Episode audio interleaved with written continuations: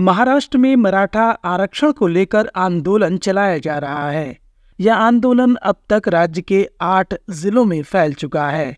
कई जगहों से हिंसा और आगजनी की रिपोर्ट सामने आ रही है। आंदोलन के नेता मनोज जारंगे ने राज्य सरकार को अल्टीमेटम देते हुए आज तक का समय दिया है।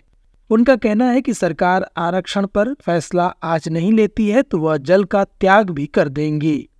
आपको बता दें कि मनोज जारंगे पिछले एक हफ़्ते से आरक्षण की मांग को लेकर अनशन पर बैठे हुए हैं। इस बीच विपक्षी दलों ने विधानसभा का विशेष सत्र बुलाने की मांग की है।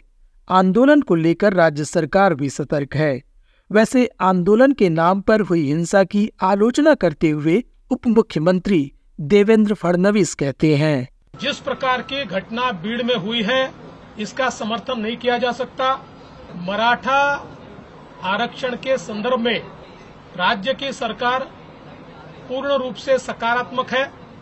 ऐसे समय कुछ लोग जानबूझकर हिंसा फैलाने का जो प्रयास कर रहे हैं, ऐसी हिंसा को बर्दाश्त नहीं किया जाएगा। उनके ऊपर कार्रवाई होगी। कई लोगों को आइडेंटिफाई किया गया है। सारे सीसीटीवी फुटेजेस हमको मिले हैं। इनमें जो लोग दिखाई पड़ रहे हैं, उन्होंने सीधे सीधे लोगों को ज़िंदा जलाने का प्रयास किया है। ऐसे समय उनके ऊपर 307 की धारा के तहत व्यक्तियों को जान से मारने की कोशिश करना इस प्रकार की कार्रवाई की जाएगी। जो शांति के साथ आंदोलन कर रहे हैं को आंदोलन की करने दिया जाए। इधर देश की राजनीति में भी उबाल आया हुआ है। मंगलवार को विपक्ष के कई नेताओं ने सरकार पर जासूसी करवाने का आरोप लगाया है। आईफोन का प्रयोग करने वाले कई नेताओं को एप्पल की तरफ़ से जासूसी को लेकर आगाह किया गया था। कांग्रेस नेता राहुल गांधी ने इसको लेकर सरकार पर निशाना साधा है। मगर हम डरने वाले नहीं हैं। हम लड़ने वाले लोग हैं। हम पीछे नहीं हटेंगे। जितनी टैपिंग करनी है कर लो। कोई फ़र्क नहीं पड़ता। मुझे तो कोई फ़र्क नहीं पड़ता। अगर आपको मेरा फ़ोन चाहिए, मैं दे देता हूँ, आपको उठा के ले लो।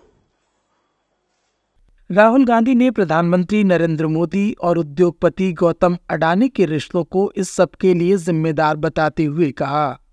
पावर किसी और के हाथ में है अदानी जी के हाथ में है। जैसे ही हम अदानी जी को टच करते हैं इंटेलिजेंस एजेंसीज स्नूपिंग सीबीआई मैं पहले सोचता था number one prime minister number two Adani number three Amit Shah. Actually गलत है. Number one Adani number two prime minister number three Amit Shah अभी हिंदुस्तान की पॉलिटिक्स हमें समझ आ गई है. और अदानी जी बच के नहीं निकल सकते. क्योंकि अदानी जी को हमने ऐसे घेरा है, तोते को हमने ऐसा पकड़ा है कि वो बच के नहीं निकल सकते. और इसीलिए सारा का सारा हो रहा है. सरकार ने इन सभी आरोपों को बेबुनियाद बताया है। केंद्रीय मंत्री अश्वनी वैष्णव ने पूरे मामले की जाँच करवाने की बात भी कही है। अभी कुछ ऑनरेबल एमपीज और कुछ कई अन्य सिटीजन्स ने जो मुद्दा उठाया है कि उनके पास एप्पल से एक अलर्ट आया है, उसके बारे में मैं आपको क्लियरली कहना चाहता हूँ कि सरकार इस मुद्दे पर बहुत कंसर्न्ड है। और इस मुद्दे के तह तक जाएँगे। हमने इसमें इन्वेस्टिगेशन ऑर्डर कर दिया है ऑलरेडी एप्पल कंपनी का बयान भी सामने आया है। उसका कहना है कि उसने अनुमान के आधार पर अपने ग्राहकों को आगाह किया था। बात का बतंगड़ बनाने के लिए विपक्ष की आलोचना करते हुए अश्वनी वैष्णव कहते हैं। इस देश में कुछ हमारे कंपल्सिव क्रिटिक्स हैं। जिनको आदत लग गई है, कोई भी मुद्दा हो, जब नींद खुले तब उठ के क्रिटिसाइज करो। ये लोग देश की उन्नति को, देश की प्रगति को देख नहीं सकते, पचा नहीं सकते। दिल्ली राज्य की सत्ता पर काबिज आम आदमी पार्टी और भारतीय जनता पार्टी के बीच जुबानी जंग एक बार फिर तेज हो गई है। प्रवर्तन निदेशालय यानी ईडी द्वारा मुख्यमंत्री अरविंद केजरीवाल को सम्मन दिया गया है। इसके बाद से ही आम आदमी पार्टी भड़की हुई है। आप नेता राज्य सरकार में मंत्री आतिशी मरलेना कहती हैं। आम आदमी पार्टी हमेशा से सबके सवालों का जवाब देने को तैयार है। आज समस्या ये है कि आज सवालों के जवाब नहीं ढूंढे जा रहे हैं।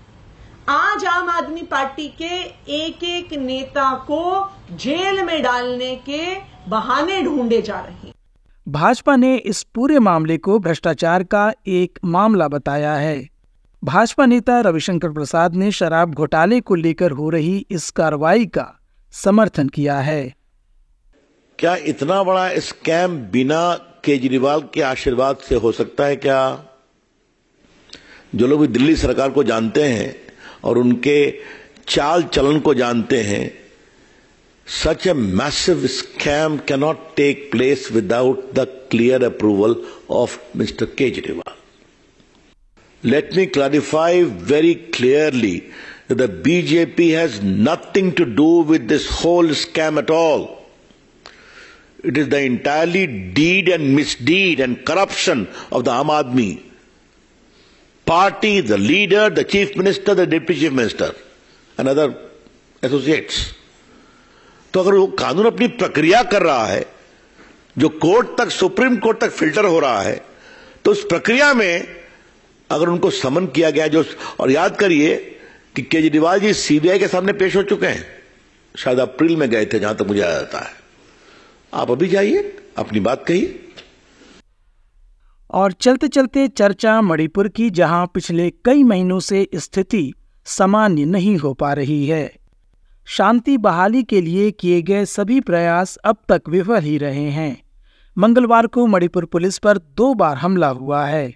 एक हमले में एक पुलिस अधिकारी की मौत भी हुई है। भारत से आज की रिपोर्ट में बस इतना ही। मैं विश्व रत्न एसबीएस रेडियो की हिंदी, सेवा के लिए।